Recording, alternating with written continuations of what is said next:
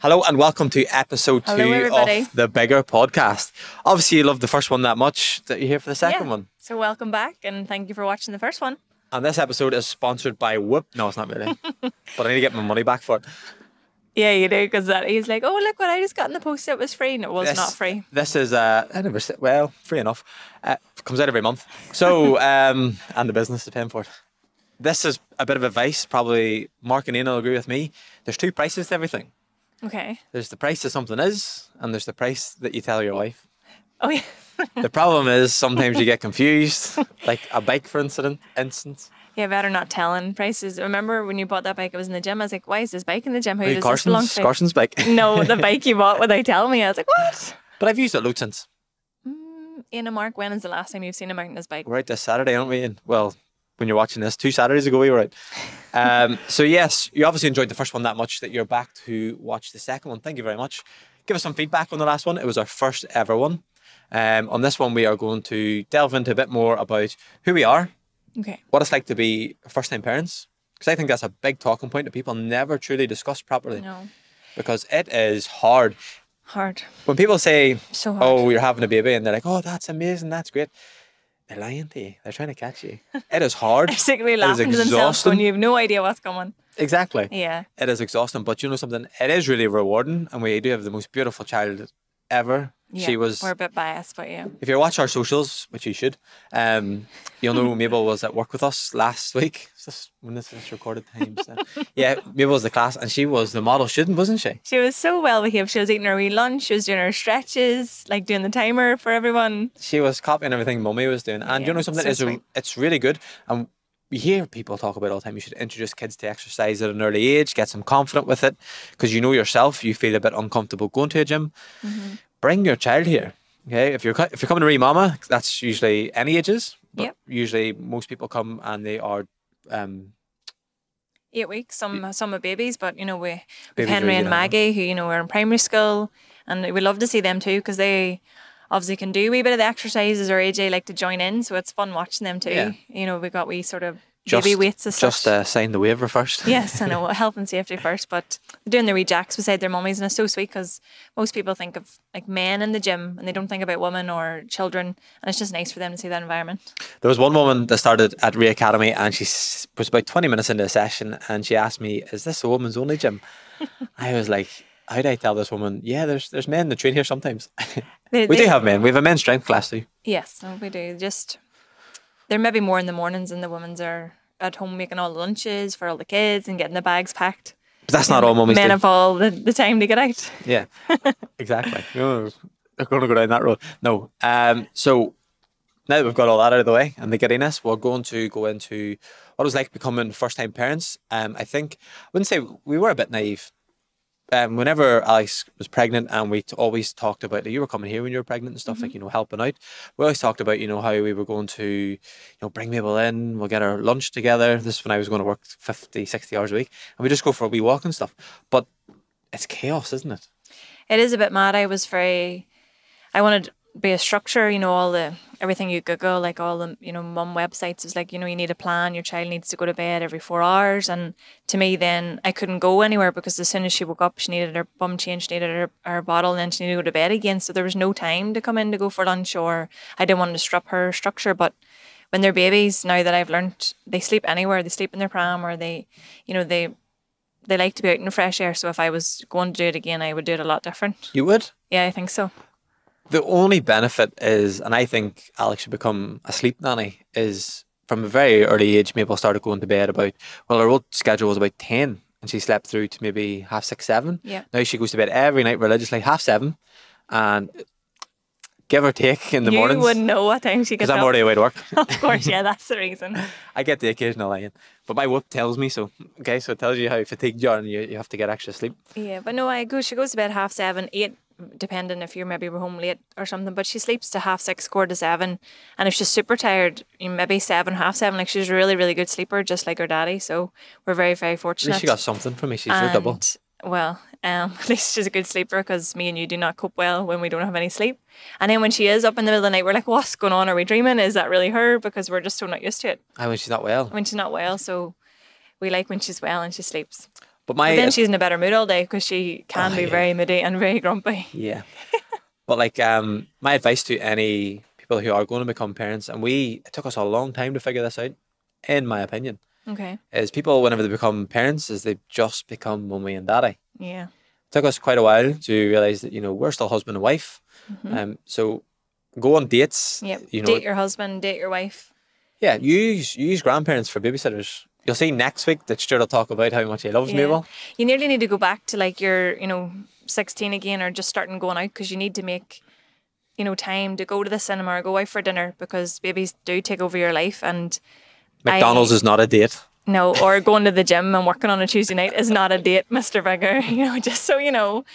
But I, everyone says, you know, babies are super hard, but I don't think nobody appreciates how hard they are until you have one. Yeah. I think it's easy for someone on the outside in, you know, saying that, but you know, if they're not up doing the feeds, you know, I remember one time we were just so so tired, and we used to keep the milk like pre-made formula, just at the very start was so handy with um, Mabel instead of having to wait to the bottle machine made or There's whatever. no but shame in that. There's no shame. no, it was so handy. Um, but I was just so sleep deprived, I forgot to put the bottom off of the bottle on.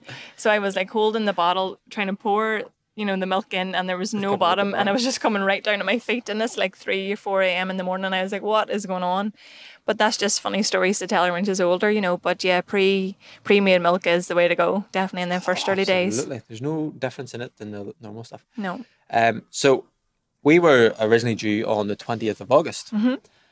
Can we go back to the morning of that? Because okay, I was planning a max out day. So a max out day is whenever we retest everyone's hard work over an eight week, 10 week block of certain lifts. Mm-hmm. And for some reason in my head, I was like, 20th of August is a great day. It's a Saturday. Let's book it in for then.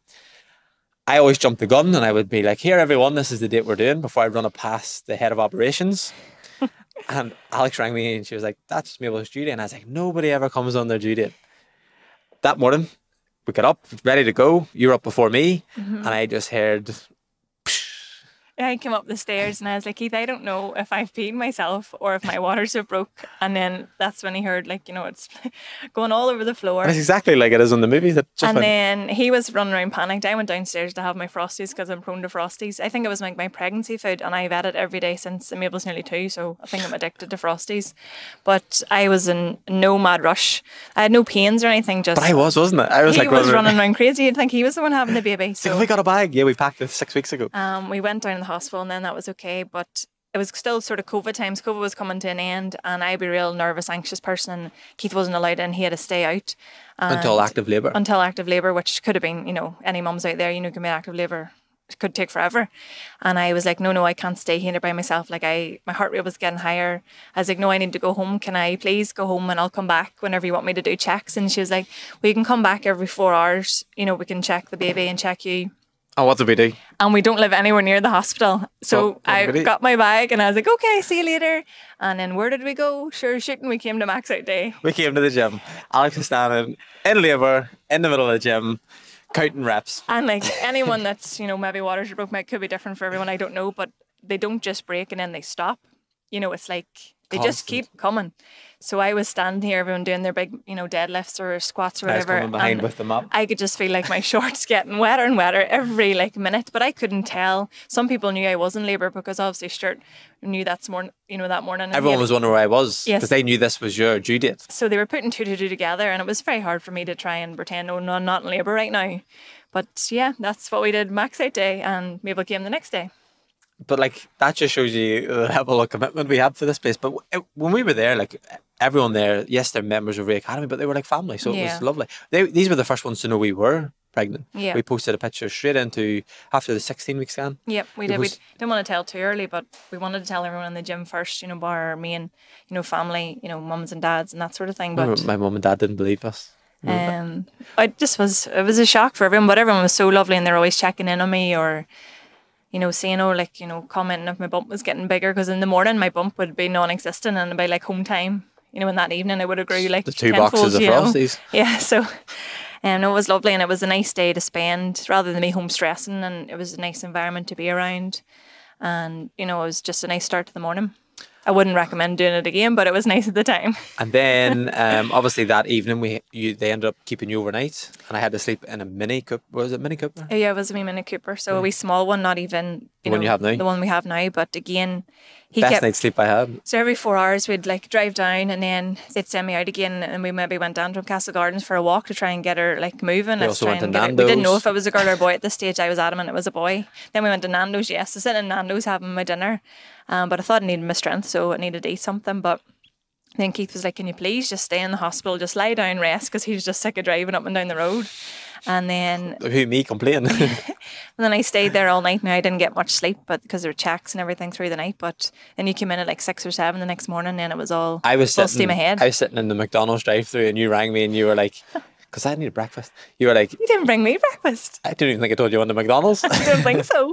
and you rang me, and you were like, "You need to come now." And I, I'm gonna admit, well, I shouldn't admit this in case any police watching. Maybe we went a wee bit over the speed limit. Okay. But I got there, got parked, came in, and it was it was chaos. Maybe we were sitting and there was some woman screaming down the hall, and I was. I, think I nearly I think we were. I think we were both really naive. Obviously, I was going to go through everything that was coming, but I don't think we appreciated what was coming or the noises we might have heard in the labour ward. You know, you see it in TV and you're like, is it really like that? Like, she's exaggerating, like, no way. And then we heard the noises and I was like, oh my goodness, like, it's just a bit mad. There was What- me bouncing on the birth ball. and I had to keep that mask on. But one thing we did notice straight away, well, well, we did notice straight away, but noticed whenever they did initially say to you that it was going to be an emergency section, Mm-hmm. your midwife knew from that morning she wouldn't let you eat or drink anything. It was so but because you know, first time we didn't know, and I, I thought it was very strange because in the build up, everyone said bring snacks and you know keep yourself hydrated and keep your energy up. But she was non, you know, she was really against me eating anything, so she must have knew and didn't want to worry me.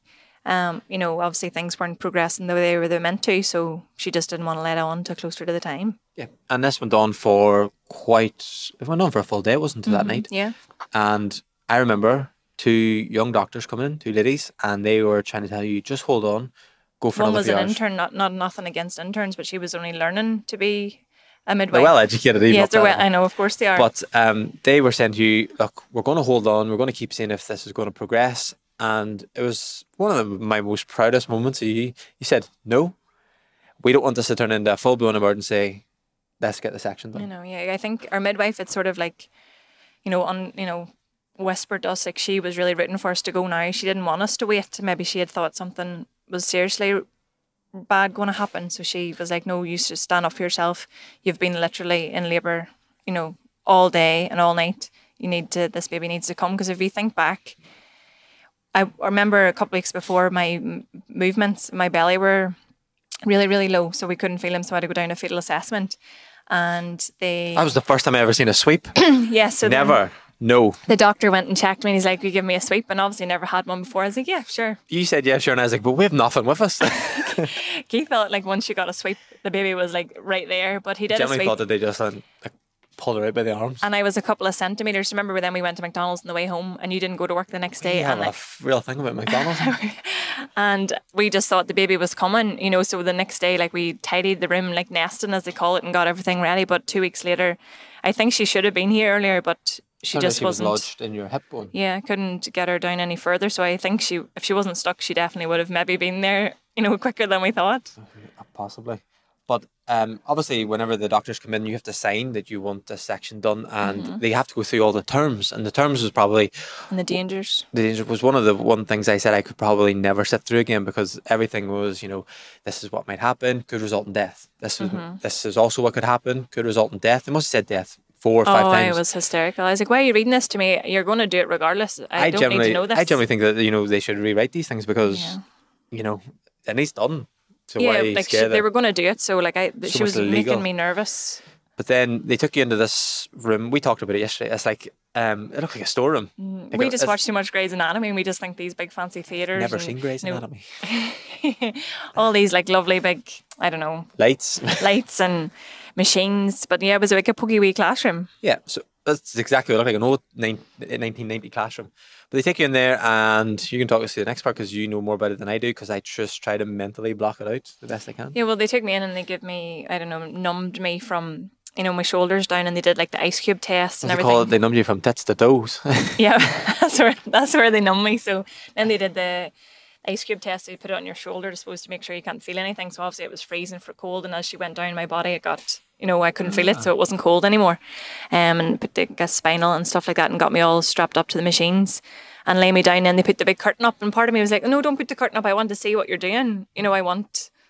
I think I would. I love to watch that. And if I had been you, I'd have been like, "Oh yeah, let's peek over the I curtain and that see what's wee going bit, on." and I was like, no, never. I had no- just seen my no no view at all and i was adamant it was a boy and everyone there was about like 20 people in the room Yeah. so there's like a team for me and a team for the baby and, And one person for me yeah and i had convinced him i was a boy and i had convinced keith it was a boy and for the 40, 40 weeks before this. I was convinced it was a girl because I always said I wanted a girl. Mm-hmm. I was like, I seen a picture of Alex when she was a flower girl when you were about three or four. yeah And I turned around to him. I remember turning around to him. I was like, I'll have one of those, and I have one with my attitude. i deeply regretting that there but no i had everyone convinced so they pulled her out obviously We done the ring test. We done what else? did- We done so many. did everything and everything said a boy, Boy. because then remember when we were in that fetal assessment two weeks before we were telling the girl our stories and we thought it was a boy and she like smirked Yeah. when she was reading the notes as if it said It's raging. it was a boy or something. So that nearly con- concreted it that it was a boy. Because even in the She 20 week heart scan, yes, that's right, heart rate. Everyone goes off the heart rate. So, But then in one of your scans, they said about ovaries. Yes, remember. So in the 20 week scan, obviously they check all my ovaries and everything. But and then her phone rang and she came back and you said we were at the ovaries and you're like, "Oh, our ovaries are fine." No, I think she said, "Oh, whose ovaries? Oh yes, that was it. But I never like caught on. I think I just assumed she meant mine. I never said it to you a few weeks later, and then obviously it just clicked. So I was like, oh, maybe it could be a girl. But I was, I don't know why I thought it was a boy. Obviously, I had no way of telling. I just felt like it was. Yeah. And then we, they let us to see who, if it was a girl or boy first. They obviously pulled her out after they had rummaged around in there and got her and lifted her up, and then she was screaming, Her, she was so purple. so purple, and her wee long fingers and her wee long legs. but the thing is, I always said, like, obviously, when you watch the shows and they're covered in like all that gunk, and I remember saying to you, "I'm not touching that wing unless they they clean her off because it was disgusting." I know. What was the first thing I did? Oh, no, Took her just- straight in. Ah, it's so it's just so different. Do you remember even though before he pulled her out, I was just being really nosy and I, because I couldn't see anything, I had to try and listen. So like I stopped talking That's was that was but Keith thought, you that was after she was out. I was holding her, Yeah, and I, I went deadly silent, but I was just trying to listen probably but I kept saying. Alex, Alex, but you weren't like you were still trying to listen No, to I them. probably was a wee bit out of it too. and I thought that this was like the turning Yeah. point. so that and- was real scary. That always comes up every time we talk about baby number two because I'm uh-huh. like, I don't want to do that again. could I risk losing you? Like that was that was terrifying. Yeah, it was. But But it yes. came around. Then they took me took me away, sent me down to the room we were originally in, and I was holding this baby and this Mabel, and her hat kept coming off, and I was like, I can't put this hat on. How am I going we to be a didn't know. We'd never really had been around with And- nieces and nephews, but like, And then the, the midwife was like, "Do you want to like put a baby grow on her?" And I was like, "A baby what?" no. And like so terrifying because you don't want to like um hurt her wee fingers and stuff and all. And you know when your arm gets sore normally when you're look, holding somebody else's child. I remember feeling this, and my arm was getting sore, and I was like, "Who do I give? Who do I give this baby to?" it's yours. You can't give it away. Can't give it away. But then you came down and um, you say the tea and toast is the best thing ever. You didn't want it. Nope, didn't. I would. then- I can't comment on the tea and toast to be honest. And then they said to you, "Do you want to hold? Do you want to hold your daughter?" 'Cause Maybe you have to breastfeed for the first time. How did that feel? I wanted to try. I wasn't going to be a breastfeeder. You know, I everyone's opinion's sure. different. So if you want to breastfeed, that's great. If you don't want to, that's also great. Um, but I just wanted to try and give her first feed, just you know, so she maybe could get some. But the midwife or That's where that bond came because she's such a mommy's got. I don't know, maybe. But the midwife had to help me. But again, I was numb from tits to just- toes, so I couldn't really feel anything. Well, That's another crazy thing because I think it's mad that you've just been through like running a marathon, That's yeah, that's what they and then describe they're like, as. "Right, Daddy, go you home and get some sleep. When we'll Yeah. take over from here." And I was like, and they told me I couldn't come down f- till seven o'clock the next Yeah, evening. I know, because the COVID time, like they wheeled me away. Literally, I think we didn't even have an hour together, and like I was just out of like a cesarean section is major surgery, and if someone has major surgery, they're told. how many layers did they go through? I think seven. Seven layers. And it was so strange because the way they describe it is like you're hooking in your handbag for something. I I couldn't feel any pain, but I, they were tugging at me from oh, side to side. pulling. They were pulling. You know, there was a doctor at each side of me, obviously they- like stitched from side to side, and I could feel them pulling me from side to side. It was so the strangest feeling, like as if they were rummaging nearly down into my spine to, you know, find things. But you know, if you have major surgery, you go home and rest and you don't do anything. For weeks and weeks. But there was you sent home, and there was me sent into maternity I ward had with the such baby. a good night's sleep that night. It was my last one. and it's it's just mad what mummies have to do so straight away after having a baby. But like this is where I said on the last one as well. It's like I have so much admiration, so much respect, so much you know love for mummies because they do so much. So much, and unless you do it, be in that situation, nobody has any idea. They might they might think they do, but until you go through that yourself, I think it's so hard to know But then that brings me back to that sin. What sin? You know, blood is thicker than water. Again, I say it in every podcast. I know, But you love Blood of the That's covenant. though. All mummies that come to this, they know what they've all been through, and they all know, yeah, they're one tough mum over there. That's why it's so it's such a safe place, you know, in the remama classes or any of the classes, you know, they Mm. I have to come to my I've classes. heard every birthing story in this place. but it's some of the stories can be such a taboo and they're like oh no don't talk about it or you know depending on the type of birth they had or they have stitches or they did this labor for like three days some people are nervous to tell but it, it's a really really big thing and people i think need to be more honest about it to get it out of their system because it can be traumatic um i don't i didn't talk about it a long time at the start and i didn't want to think about it and It was was it? it's not really something I not that I don't want to remember the birth of my daughter, but it's not something I tend to think about very often. And I know a lot of mummies are like that, and not in not in a bad way, but just it was it's not like you see in movies, just like one way, two pushes and the baby's there. You know, some mummies are and that's great, but Station 19 when the baby just came out. yeah, it's She was um, standing up. It's a lot more than what people think sometimes. Yeah. I think it should be talked about more to get people prepped for it. I think so. Like because we were in COVID, maybe there's no antenatal classes and that stuff, so there might be things like that. I hope there is, but we were definitely going in blind. Uh, we done a first aid course over Zoom. Yeah, and that wasn't even for the birth. That was just how to look after after in case you burn yourself or choking. But it's mad. Like the you, you do like a driving test to drive a car, but they don't and do lessons. You should and lessons. But yes, you know, like in Love Island, where they get like the doll for like twenty four nope, hour don't challenge. know nothing about Love Island. Well, I'll tell you this is what happens in Love Island. So you get like a baby and it must be like more controlled and it cries when it's hungry or it needs its bum changed or whatever. I think people should have that in like when they're 16 in science class and it'll, you know, teach you a few manners, I think. Well, won't it? Yeah. But um, we couldn't be any more prepared than we are now. Yeah, if if we ever have another child, I'd say a few things I would do differently, but what I've done in the past I wouldn't change and we love her to bits and we couldn't be without her. And Depending on the day. it brought you to to well, we'll we'll say it. She helped you create Remama too. Yeah, definitely. So if it wasn't for her, I'd be, I guarantee I'd be in an office job nine to five and I wouldn't be, you know, in the gym as much as I am. No, you're talking about office jobs and stuff. We we touched on it last week, but we didn't go into too much detail on it. Um, work ethic. Where do you get your work ethic? Because you don't stop.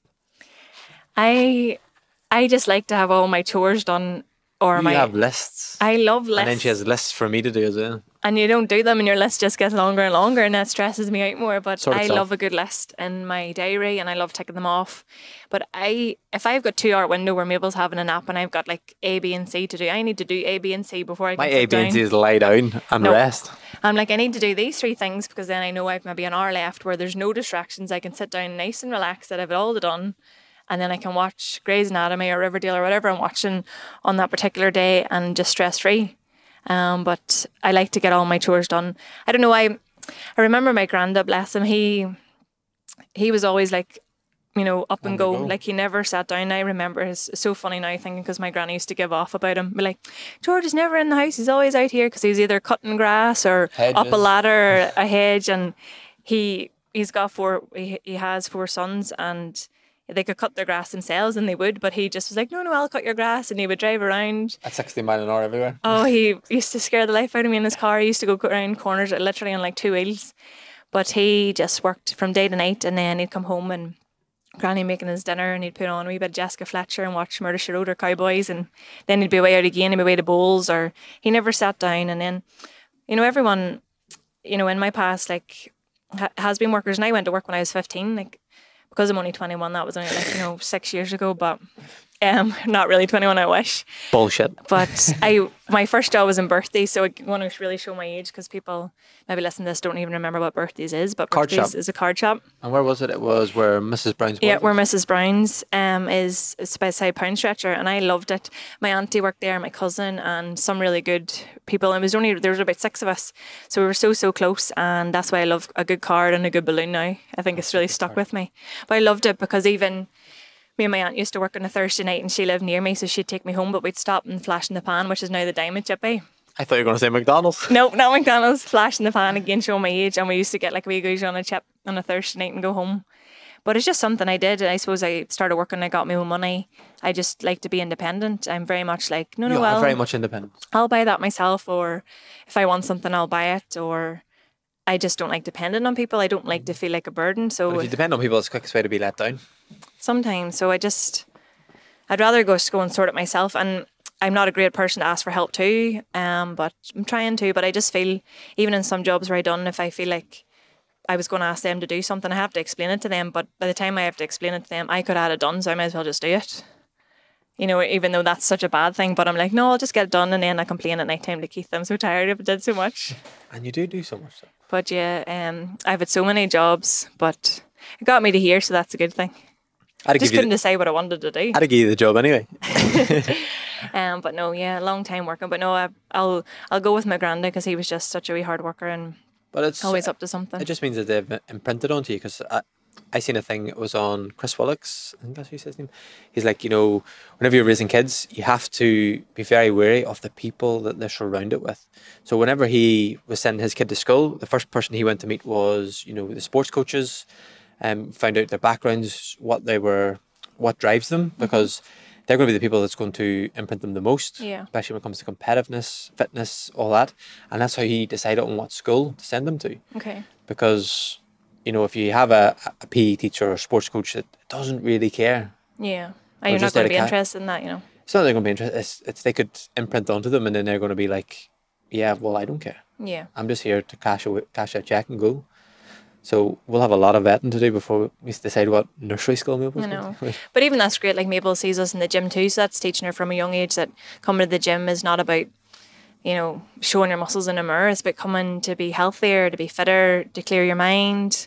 We, you know, everyone that comes through mom classes or you know, She's going to be such a social butterfly, you know. yeah, it, it's just nice habit to teach because when we grew up in the leisure centres, as you know, you'll touch on Maybe next week. maybe next week. Um, you know, it was just like muscly men that went to the gym and you were scared to go because they were posing in front of the mirror. And if you did at the weight go, all machines. you did was use the cardio machines because that's all you felt confident in. Yeah, and you didn't really get like a gym induction or anything, so you were even maybe scared to break the machines. But I think it's nice now to see people in the gym for really good reasons, and people might grow up doing that, and I think it helps so many ways. Well, we said as well. Remember, I was telling you the first proper personal trainer I went to.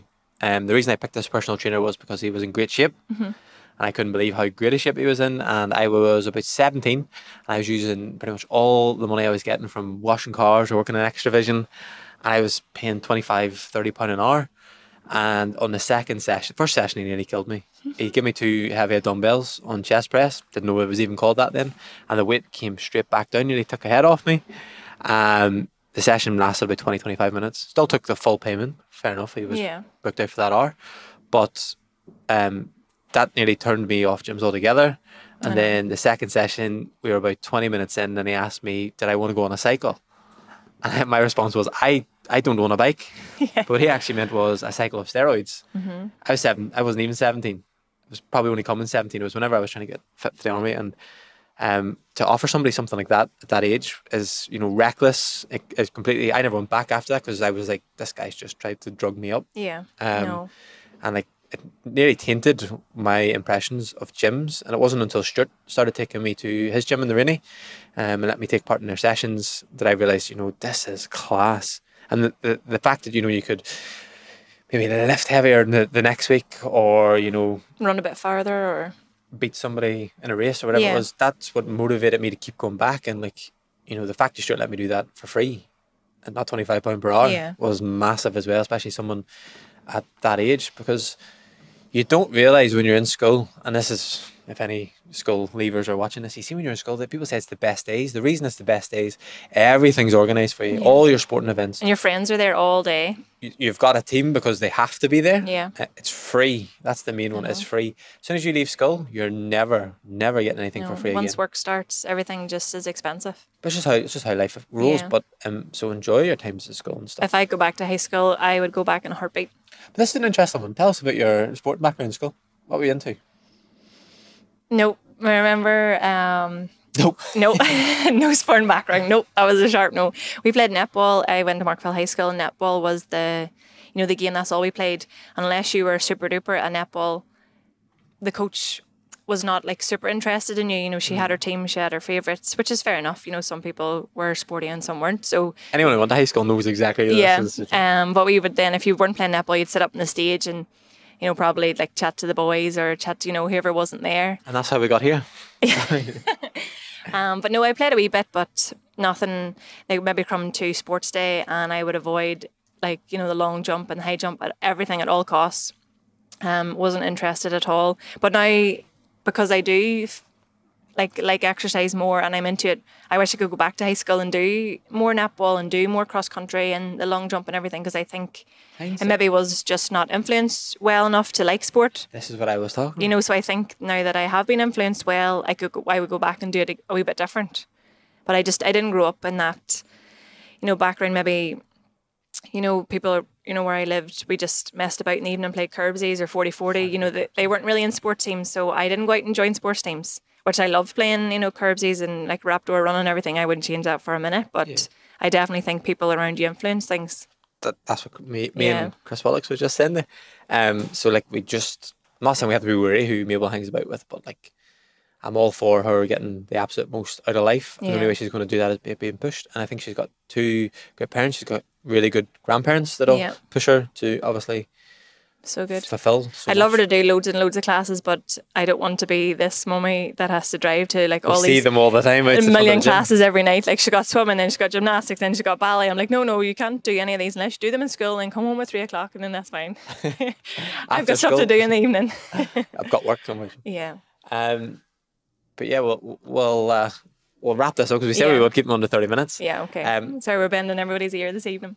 But no, that's if you haven't heard from that pod that that um, episode, we are so passionate about our daughter, Mm-hmm. and like we'll talk next week with Stuart about it because um, he's as mad about her as we are. yeah, and, she's so lucky to have amazing grandparents. yeah. I think that you know anyone who is going to be parents, you know, reach out to us. Yeah, Ask, I would if not help. us, ask your parents, ask anybody. Um, experience, you know, it's the best people to get the, get advice from. Because Yeah.